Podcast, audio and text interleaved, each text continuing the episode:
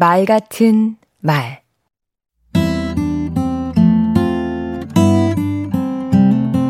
안녕하세요. 강원국입니다.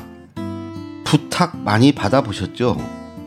어떤 때 들어주고 싶고 어떤 때 들어주기 싫던가요? 들어주는 부탁을 하려면 시간과 장소, 상황을 잘 선택해야 합니다. 어떤 부탁은 지나가는 말로 슬쩍 하는 게 효과적이고 어떤 사안은 차분하고 진지하게 부탁해야 합니다. 친구에게 하는 부탁도 어떤 건 1대1로 어떤 경우는 동창회 같은 모임에서 말하는 게 좋을 수도 있지요. 부탁 들어줄 사람은 바쁩니다. 신세 한타는 다 빼고 부탁할 내용부터 말해야 합니다. 저는 부탁할 때 다섯 가지만 얘기합니다. 첫째, 이런 문제가 있습니다. 둘째, 이렇게 심각합니다.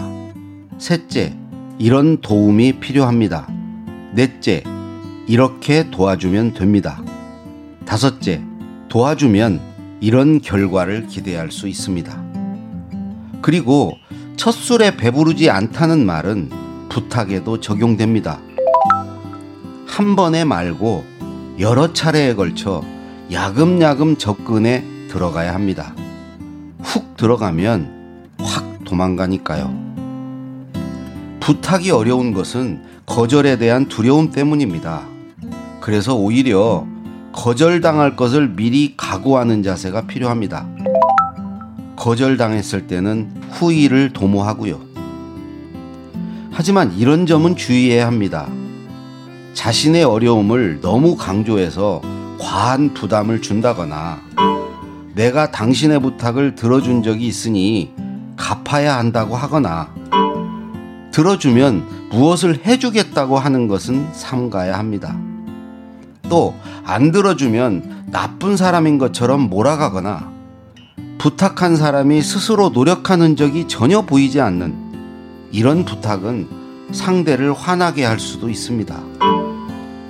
가장 중요한 것, 거절당할 부탁은 아예 하지 않는 것입니다. 상대가 들어줄 수 있는지 없는지는 곰곰이 생각해 보면 알 수 있습니다. 무리한 부탁은 관계만 나쁘게 할 뿐입니다. 강원국의 말 같은 말이었습니다. 용감하게 그러나 무례하지 않게 슬그머니 점층적으로 실패를 줄이는 부탁의 전략입니다.